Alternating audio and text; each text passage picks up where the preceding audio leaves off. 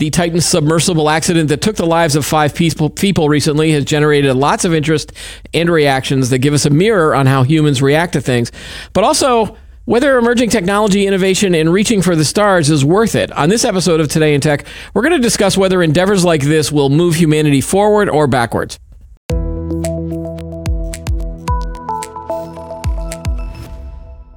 Hi, everyone. Welcome to Today in Tech. I'm Keith Shaw. Joining me to discuss a bunch of the issues that came out of this uh, tragedy are Justin Bean. He is the author of the book What Could Go Right, uh, along with uh, technology analyst Jack Gold, who covers many different emerging technology companies and topics. Both of you guys have been on the show before, so welcome back.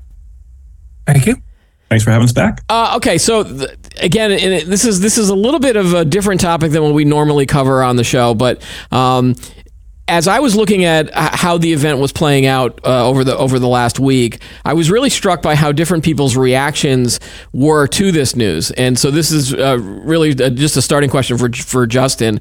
You know, we we talked before on the show about whether humanity is is working towards a positive outcome or a negative outcome, and we and I saw a lot of this. There was the good in rescuers that were trying to find these people, uh, but then we, there was also a lot of darkness. There were some internet memes that came out and some really dark stuff, and there was was this news uh, outlet that was putting a countdown clock on the oxygen. I'm sure we, we could find a lot more examples of how things got really dark. And I'm wondering if that's just, is that just the nature of humanity with the good and the bad? Or is it because of this sort of internet instant 24 7 meme culture that we sort of now live in? So, what was some of your reactions that you had, you know, given the, the nature of the book that you wrote? Yeah, I mean, first of all, it, it's just an incredible tragedy for the the people that were lost and the the families um, of those people, and and it's. I was also really interested by the the different reactions that mm-hmm. people had. Um, you know, I titled the book "What Could Go Right," not "What Will Go Right," and I, I think that that's a really intentional uh, statement, right? Because this is our choice, and so given the ubiquity of information that we all have today you know all of this information and the ability to share how we're reacting to things and how we think about things is not only giving more amplification to the emotions that we feel and the parts of ourselves that are you know that are reacting to this um, but it's also on a, a, global stage and a public stage. And so you've got you know these sort of i'd call them like teenage rebellious elements that are sort of morbidly uh, fascinated with it or uh, right. uh, making some jokes around the tragedy. And then you've got, you know, the people who are out there helping and are just, you know, praying for the the lives of these people and and asking the questions around, you know, should this should this have happened? Uh, you know, should there have been some kind of regulation? Right. Should uh, this company have been allowed to uh, have people out given the the new type of sub and the sort of new designs and carbon fiber materials? Yeah. And it's an open question, open some really, really good questions. But I think people have been morbidly fascinated with things like this for a very long time. And it's it's a part of who we are, right? It's and it's sensationalized by all of the the media that we've had forever. Social media is just a new way of of doing that. So um, fortunately or unfortunately, it's it's a part of who we are. And so having the conversation in the public and conversations like this, I think, mm-hmm. allow us to process that and think about what part of us is being expressed and what part of us do we really want to um, tap into because it's you know in one way it's uh, it's facing our own mortality when we see the mortality of others. And we have a very strong primordial reaction to that yeah. Uh, and some people respond with humor, some respond with empathy, and we all have a mix of all of the above. Yeah, as I was thinking about this, I started thinking about sort of other news events and news tragedies, and you know, I, I go back a few decades, and uh, we were making, you know, I, I we were hearing jokes uh, after the space shuttle accident, the, the Challenger accident, for example, and um, I was in college at the time, and and but we didn't have sort of that twenty four seven internet, so it was more of just sort of jokes that were tasteless you know, uh, spread amongst other people, and that's how sort of um, the internet worked back then. It was still just face to face people ta- telling jokes or, or or, or talking about stuff like that. So I, I just feel like it's so instant and so in your face now. And again, this this happened within days and minutes of, of sort of the news coming out. So um, that that sort of bothered me a little bit. I was like, you know, we we can do better, but it but it could just be that I'm older and I'm more more uh, empathetic now than I probably was when I was a uh, a teenager growing up back then. So Jack, how did uh, how did you how did you you know did you find this as well? Did you see a lot of these? Reactions and and and you know kind of shake your head or like what what did you think about the response that that people were having? Yeah, I think there are a few things going on here. So, uh, I mean, I fully agree with with with Justin's analysis. Yeah, some of it is just immaturity. Some of it is just people being children, right? But some of it is also the fact that because of all the social media, you know, you you, you just mentioned Keith about um, when when the, the, shuttle disaster came out and there were jokes about it, it was kind of on a personal level, right? It was one on one, you know, yeah. Uh, guys and gals walking down the hall into your office and telling a off color joke. The problem uh, that we have now with with social media is that it's uh, impersonal, right? It is now you're anonymous. I mean, you can sit on on Twitter or or your Instagram or you know pick your favorite. Doesn't really matter, right? And and say anything you want, uh, outrageous or nasty or you know bigoted or whatever you want it to be. And, and, and, and you're sitting in your, your living room or your den or your basement or wherever it happens to be, and no one knows who you are. It's not like I'm walking into your office and calling you a name, right? Right. And so a big part of the problem from the technology perspective with this is that we've gotten so impersonal that there there's no um, I, I, guess there's no recourse. There's no, or there's no shame really anymore because people aren't seeing your face react right, right. to what what's going on. And there's no filter, and, so and there's no filter either, different. right? Yeah, there's no filter going on. Um, yeah, Justin, did you cover sort of a, a lot of the social me- media issues in your book in terms of getting to that future? Was social media part of that, or do you think that things need to to be uh, made better for social media? Yeah, I mean, I think there's two trends that are kind of playing into this, right? And and I think Jack's right that the anonymity has provided the ability for people to be open and honest, but it also allows the darker sides to come out um, because of the lack of accountability. And then add to that that artificial intelligence algorithms are funneling more and more of this type of information to you, and so your you know digital tribe is also reinforcing the behavior that you're displaying. And so if you're uh, if you're talking about empathy and you're clicking on empathetic posts, you're going to receive more empathetic uh, messages. But mm-hmm. if you're you know going down the the darker path and the sort of um, the elements of making fun of this and um, all of that, you're going to get more of those sort of dark uh, dark posts. And so I think that's that's a big issue. And we saw how that um, affected our society in 2016 and across the board with a lot of the election interference and, and those types of things. So right. there's a very dark side to it. Yeah. I think what's starting to happen though is that some of that accountability uh, is starting to happen, and we're recognizing the need for the return of accountability and the return of personalization of social media, and that it's harder and harder to sign up with like a burner account. Uh, and and be completely anonymous. Mm-hmm. Things are linked back to Facebook or LinkedIn, and this is one thing I did cover in the book for companies was that you know we've had a, a big discussion recently about woke culture you know coming after companies and right. initiatives. And there's again there's a dark side to that where it can be over the top and it can be uh, unreasonable.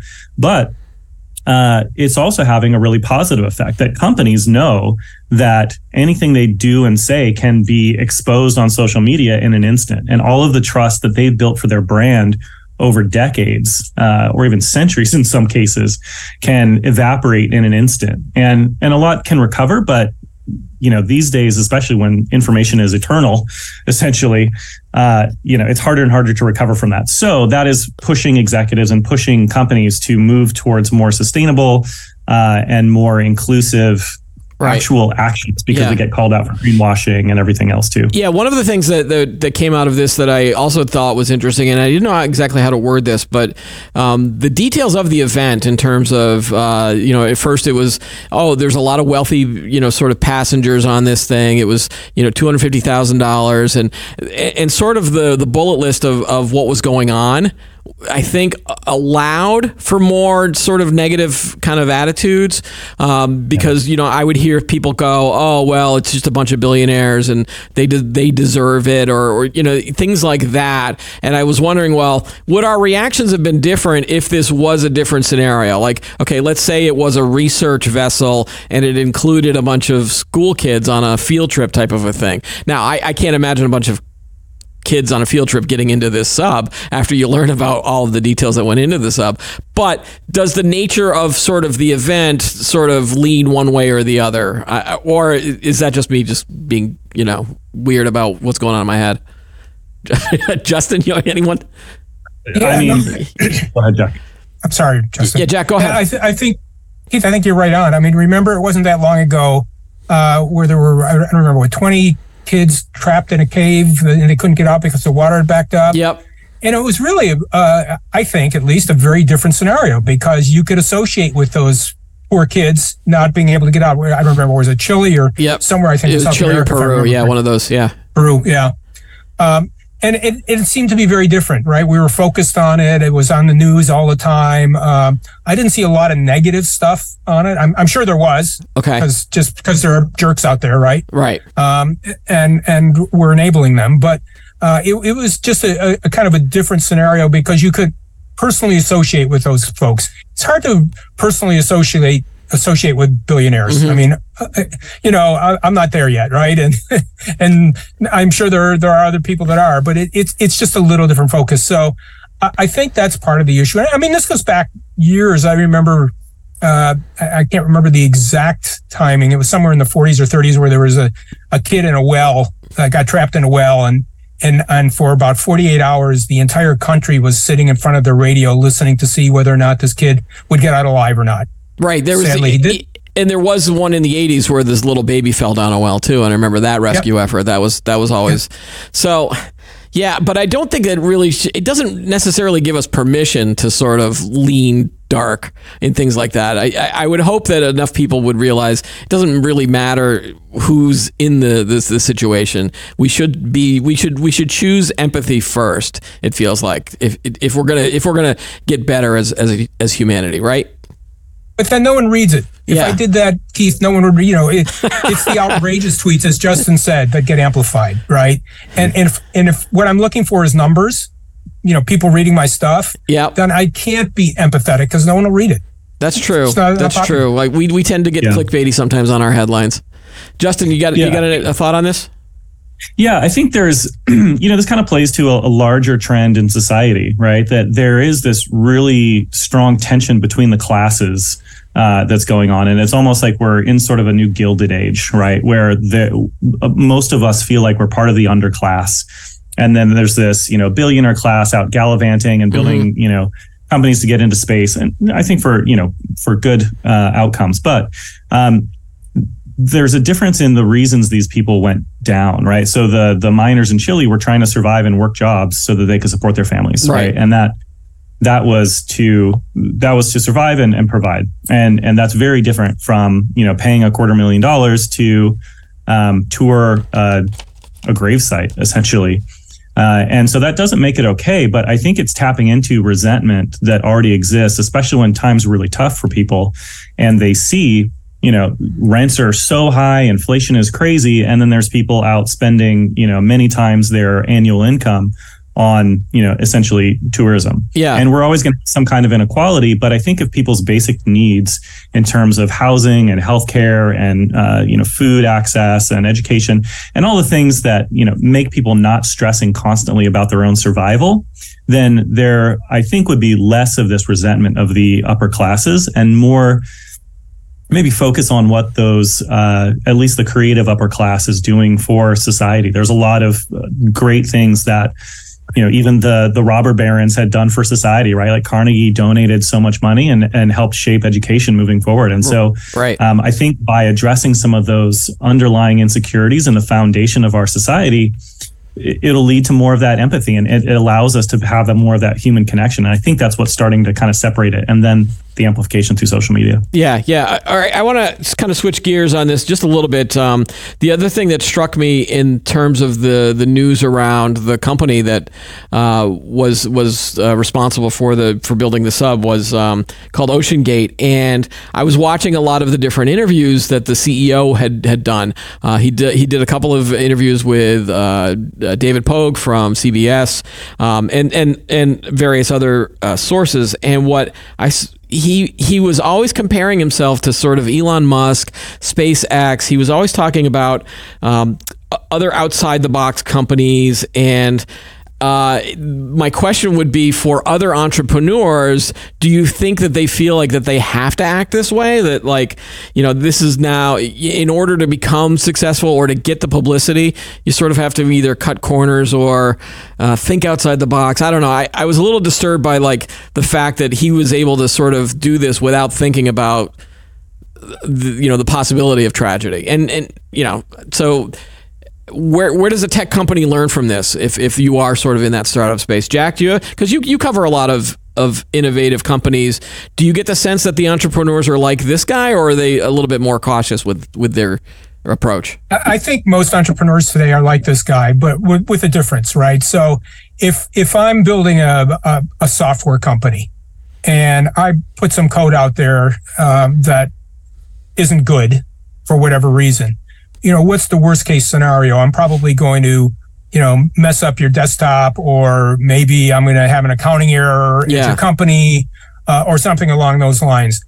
Whereas with this kind of company, and it's it's not just this company, a lot of companies. SpaceX is another great example, or, or you know, Tesla, or Rivian, or you know, pick a, a lot of different companies, even the AI companies.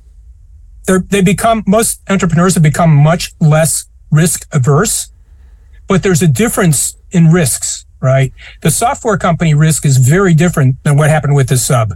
Yeah. You know, if I screw up the sub and it implodes, uh, they're, you know, they're dead people on board. Right. If right. I screw up the software, okay, you get mad at me and maybe you sue me, but it's, you know, it's, it's not going to hurt people. Uh, the same is true with AI. If you're relying on AI to do your, run your machine tools, right? And make sure that I'm not sticking my hand in the wrong place. What if that AI screws up? I lose my hand. So it's not just that it's about risk being a risk adverse or that that the entrepreneurs are more risky. They are more risky because everyone wants to get to market first with a new idea. Right. But you also are finding people, I think, that have gotten so accustomed to being in a safe society that they think, you know, this stuff is never going to happen to me. You know, airplanes don't crash anymore. Mm-hmm. Trains, I shouldn't say trains don't derail because they do, but, but, you know, generally speaking, they're pretty safe. Cars are pretty safe. And I think people have just gotten to the notion that I don't have to be as safe. Or I don't have to worry about this anymore. Yeah, I, I, think there was a quote that, that he was in one of the interviews. He was like, "Well, you know, there's risk in getting out of the bed every morning," and he, he was trying to, to explain to the reporter that there's risk in everything. And we've all heard that, like, you know, you could go out and get hit by a bus tomorrow. But but I think what he was failing to realize is like, well, you know, I'm gonna I'm gonna get out of bed and I'm gonna go to work tomorrow and I'm gonna you know have lunch and all this other things, but I'm not gonna get into a sub at and go visit the Titanic at, at 13,000 feet below sea level. Um, I, I feel like he was a little bit more flippant in his answers about safety than he probably realized, and so and my my concern is that entrepreneurs may start to look at this guy and go, well, this is how we need to get our company sort of in front of the pack, or so that we're, that, you know, and that that's a little concerning. Justin, do you have some thoughts on this too? Yeah, and you know, entrepreneurship is inherently risky, and the the risk takers are generally the people that become entrepreneurs. Mm-hmm. And granted, risks are very different across the board. Right. Right. Um, but I think what it, this goes right in line with American culture, right? Like it's we came into, or you know, the Europeans came to uh, a new continent, expanded out. It was all about manifest destiny and um, taking risk. And you know, we still use the moniker cowboy for this type of person. Um, and so it's it's a thread that continues through. Um, but I think smart companies will realize, and smart entrepreneurs will realize that there there is a limit, right? If they look at these cases of like Uber, Uber was you know a great example of a company that was applauded for its risk taking yep. until it wasn't right? And so it it had a huge spike and then kind of burned out.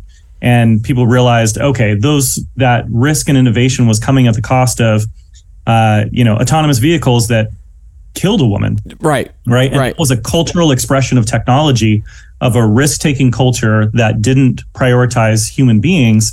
And they had to shut that whole thing down afterwards. It was too risky, right? right. Also with the labor practices and the chauvinism. And now, right, I, I was just in San Francisco a couple weeks ago and now Cruise, which was one of the most conservative companies in the autonomous vehicle space, right? It, you know, people describe riding in an autonomous cruise like uh, riding with uh, your grandma, right? Every time a bag crosses the street, you know, slams on the brakes and drives too slow, and then you drive in an Uber and it's going, you know, s- the same speed you would take on the freeway, Yeah. right?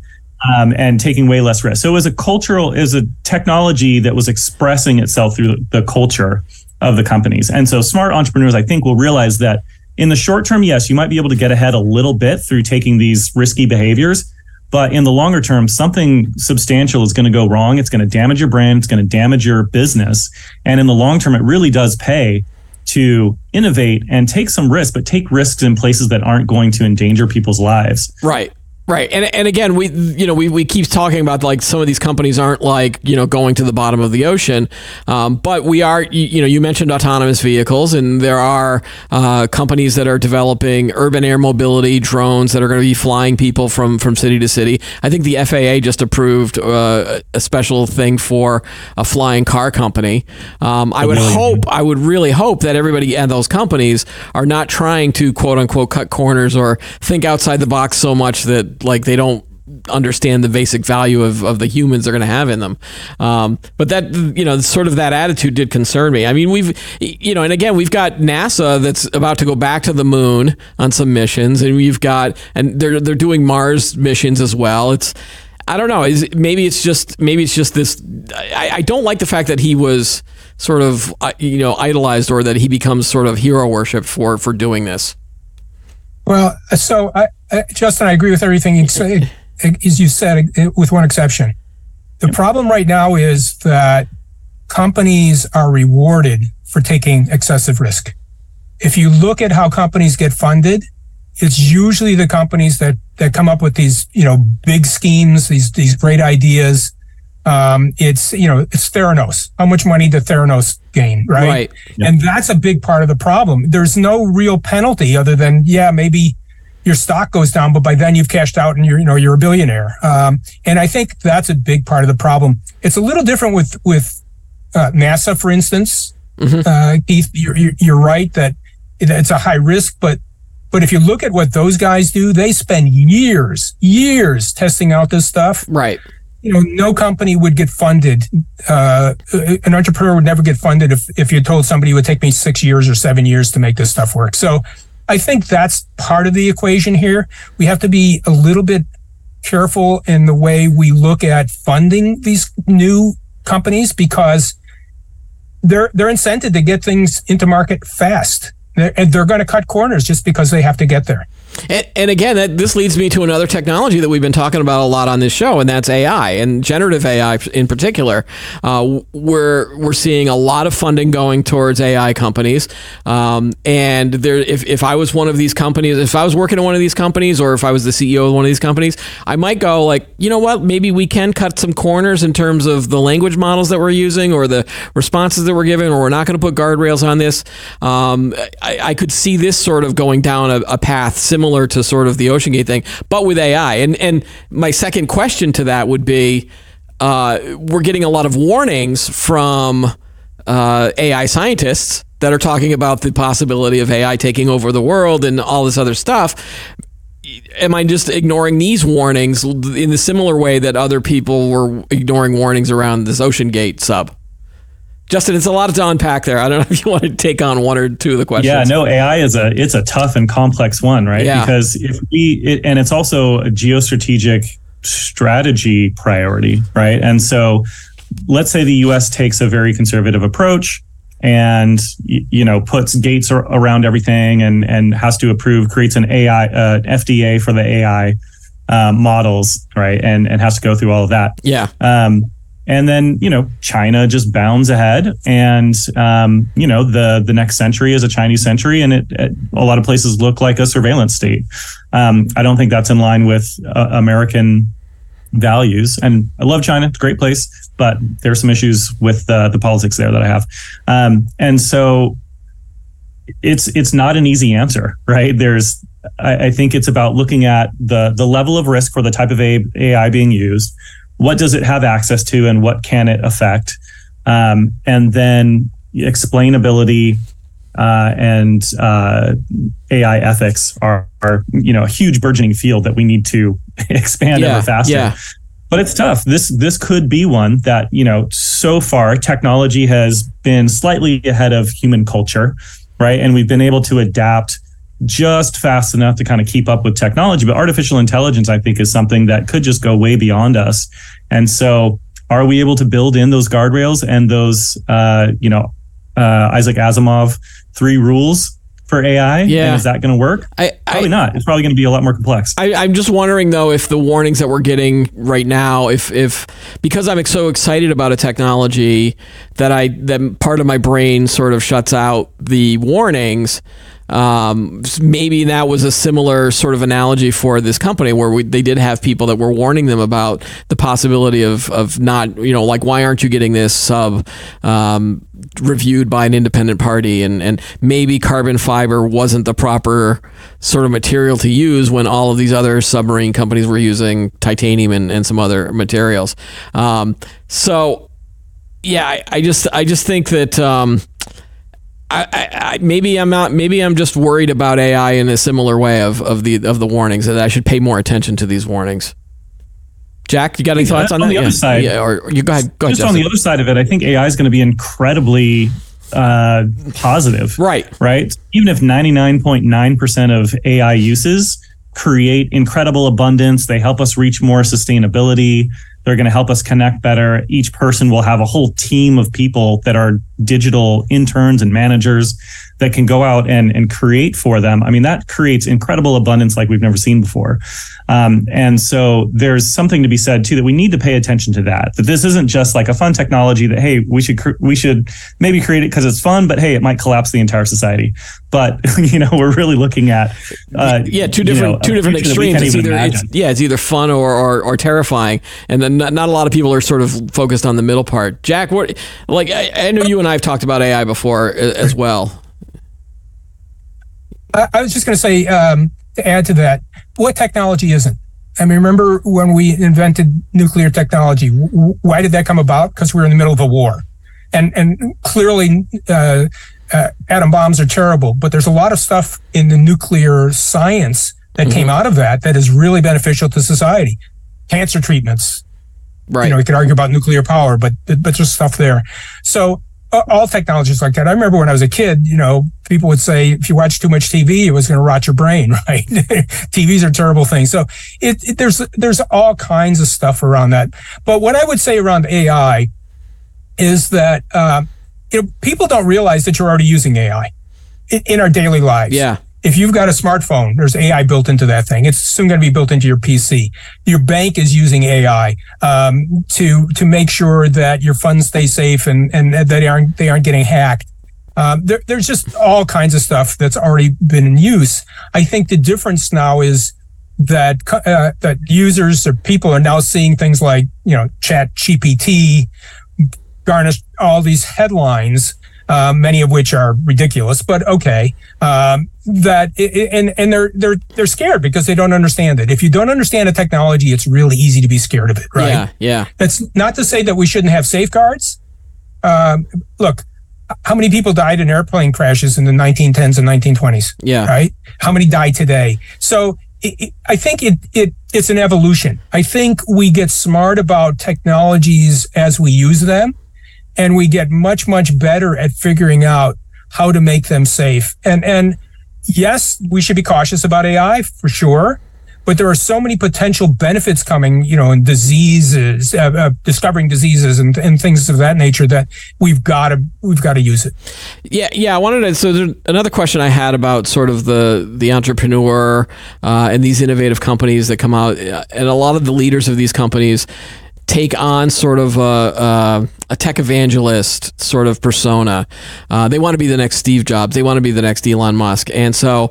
Uh, my question around this would be if you were sort of an employee at one of these companies um, and you, you know you, you you agreed with the vision maybe or you agreed with sort of the purpose of the company um, how is is there a fine line be sort of between the genius and insanity of sort of a tech leader in this space? Like as a, as a as an employee of these of this company do you have a responsibility to like sort of raise your hand and go uh wait a second this this you know maybe we shouldn't use a game controller to control the sub or maybe we shouldn't you know duct tape things on the walls of this. And it, it, didn't feel like there was enough of that at OceanGate. Maybe there was. And, and again, there were some reports of some, some people that were raising some red flags. Um, but, it, you know, thinking about this at other companies, maybe with similar risks, but maybe not with similar risks. What, like, do they have a responsibility for this as well? Justin? Yeah, I think part of this is about organizational design, mm-hmm. right? And as we move towards flatter organizations, where there's more ownership in the company, like we see at a lot of startups, right? That a lot of employees actually have some ownership. Um, that there can be more pushback, and when there's equity, not just um, diversity and having all perspectives at the table, which is yeah. really important, but also equity and the ability to have a culture where people can speak up and can have influence, and it's not just a you know a one man autocracy. Um, or you know corporate feudalism or something like that right then that leads to we have these natural behavioral mechanisms built into our instincts and you can see it with chimpanzees right they actually don't tolerate um, you know dominant violent males for very long they actually will group up attack them sometimes murder them and then get back to us sort of uh, and I'm not advocating that. I think well, that's horrible. That sounds like an HBO series coming soon. Here and there. what I'm saying is it's built into our instinctual DNA. Yeah. Right. That we are group animals that want the overall group to succeed. And when, you know, some individuals come out and try to dominate and take over and do things that are too dangerous, we respond to that by trying to, you know, balance the scales a bit. And so I think power through technology technology has shifted power into a more concentrated area for a long time. And now we're finally starting to see technology enable more distributed power and distributed collaboration so that we need less hierarchical models yeah. to manage things. And through that, with checks and balances, can lead to more responsible development. Yeah. Do, well, Jack, do you see a lot of entrepreneurs that have that sort of like it's my way or the highway type attitude these days? Or do you feel like it is more collaborative and that people can sort of say uh, no you're not you're not making a right decision and not have to be fearful of losing their job like what do you well, hear what do you both. hear with a lot I mean, of companies yeah yeah sorry I, I, see both i mean look elon musk is a great example of the former right? It's my way or the highway. Uh-huh. you know you do it my way or you you won't have a job tomorrow right? Um, and and you know i guess that works for a while but it doesn't work long term because what you end up doing is uh, the best of your of your best leave mm-hmm. because they can. And then you end up with the um, you know the the the bottom 30% or 40% or whatever the number is that are okay. They're employees but they're not doing the best job um, and so but with a lot of entrepreneurs it's about getting stuff out and getting it out quickly and they know that they have to get good people on board and pay them uh, and make sure that they're happy or they're not going to stay i mean the, you know the early days of google not just google but microsoft and many other companies was how do I make my employees really happy? How do I make sure they stay on board and they work their butts off? Right? You know, free pizza, big deal. Right? It's not it's not that expensive. You want to take a nap in the afternoon? That's great. You're going to be here till nine o'clock at night anyway. I don't have a problem with that. I mean, right. uh, you know, you, you, don't have time to go out and get a haircut. That's okay. We'll get a barber in here to, to you know to help. Uh, those are all investments are, uh, that are made to keep the best employees you can and keep them happy. Uh, and otherwise, you end up with products that are, that are inferior. You know, we just had a discussion about AI. Uh, and and whether it's good or bad, and, and and whether things are getting the market too fast. Yeah. I don't know if you've been noticing, and I apologize for this. I have an automated camera here that has an AI chip in it, and it's been shifting me back and forth. Um, and and I'm I haven't moved. I have noticed. that, yeah, yeah, I have noticed that. So, I didn't want to say anything though to you. uh, you, you know, teleportation. I, I, it's a great example of of getting products to market too soon. Okay. Okay. Yeah. yeah. See, look at that live live example of our analogies that we're coming up with. Um, the other analogy I thought of was always the Captain Kirk from the original Star Trek, and then Captain Picard from the Next Generation. In terms of how they made decisions, it felt like Kirk was the cowboy. He was the this is the only way I'm going to do it, and Picard was always you'd have a meeting in a conference room uh, discussing all the options, and then they would figure out what decision to make based on you know knowledge and expertise. I, you know, are why don't why don't we sort of you know um, publicize those types of companies more? And, and again, I know the answer to that, but Go ahead, Justin. What, like, are you seeing? Are you seeing the sort of these collaborative companies that that are very successful and that we just don't know about them? Yeah, I think it, it hits a different emotional tone. And and like we've been saying, when you get the sensationalism and the anger and the rage out there and the outrage, that hits really quickly. And then people get kind of numb to it and you mm-hmm. have to mm-hmm. ratchet it up so much faster. But I think we all respond that that same um, uh, acclamation doesn't really occur with compassion and with empathy, right? We saw the story of the the CEO who uh, at a small startup started paying all of his employees the same wage, right? And he took the same, it was like 60K a year. And, you know, some people were making like 15, he was making like 200 something or whatever. And then he just said, you know what, everyone's going to make at least 60K and I'm going to take the same, right? And that story, you know, was an outpouring of hope to a lot of people and a lot of, hey, maybe we should rethink the way that we do things. And, and the CEO role is more of a collaborator in these new organizations and less of a dictator. Mm-hmm. Um, and so I think some of those stories, and like we said, with some of the rescues that have occurred, people's you know hearts pour out, and people really want to help. It, there's this you know the the classic quote of when there are disasters, look for the helpers. Right? I mean, people come out of the woodwork to help each other, and the emotion, the emotional impact of that for the helpers, the people being helped, and the people watching that is incredibly positive and really hard to build calluses against. And and so I think with more amplification of that, uh, you know, you're still going to get a lot of clicks and you're going to yeah. get a lot of shares. But yeah, how do we balance it with the outrage? Yeah, Jack. Anything else to add on that? Yeah, I, I think again, uh, the companies that are are the, the most successful, generally speaking, are the ones that are best for their employees because you're now giving your employees an incentive to do their best. You know, whether it's pay, whether it's other stuff, whether it's, you know, giving them time off to take care of their kids, uh, you know, paternity leave, whatever it happens to be. Those are the folks that are going to be most dedicated to your success. And if you're somebody like a, I'll use it again, Elon Musk, who says my way or the highway, ultimately what happens is you tend to tick off people and they leave and yeah, you don't yeah. want your good people to leave because those are the ones that that, that have the, the easiest exit. I, I, and I think you, yeah, go ahead, it Justin. might be successful. If, if I just respond to that yeah. real quick, it might be a necessary stage, right? Where in the beginning of a company, and you're an entrepreneur, you've got a vision, you know where it needs to go. It might be okay to run things pretty centralized for a bit. Of course, you want you know a board of advisors and you know a, a board of rivals that can help you with your thinking. But to start on the path to that, achieving that vision, as long as everyone involved is aware of their safety risks, if there are any, and aware of the risks of what they're doing, maybe that's not such a bad thing. And there's a place for that personality and there's a place for that type of behavior.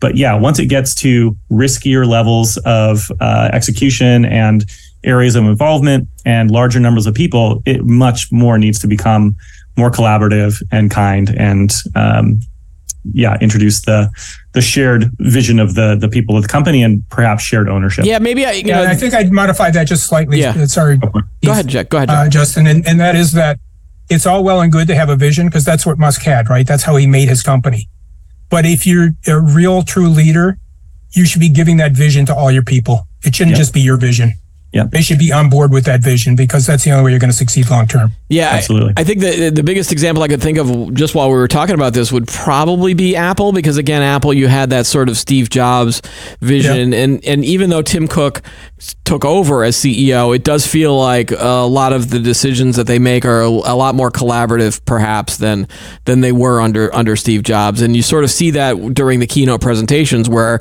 Cook will bring out a lot of different people to talk about the products rather than just him standing up there and going, "Here's this, here's this, here's this." So. Um, there are some other companies that are out there that like that, but I think I agree that maybe at first you do need to have that that sort of visionary leader, at least to start with. Uh, that's a that's a that's a great op, that's a great uh, observation.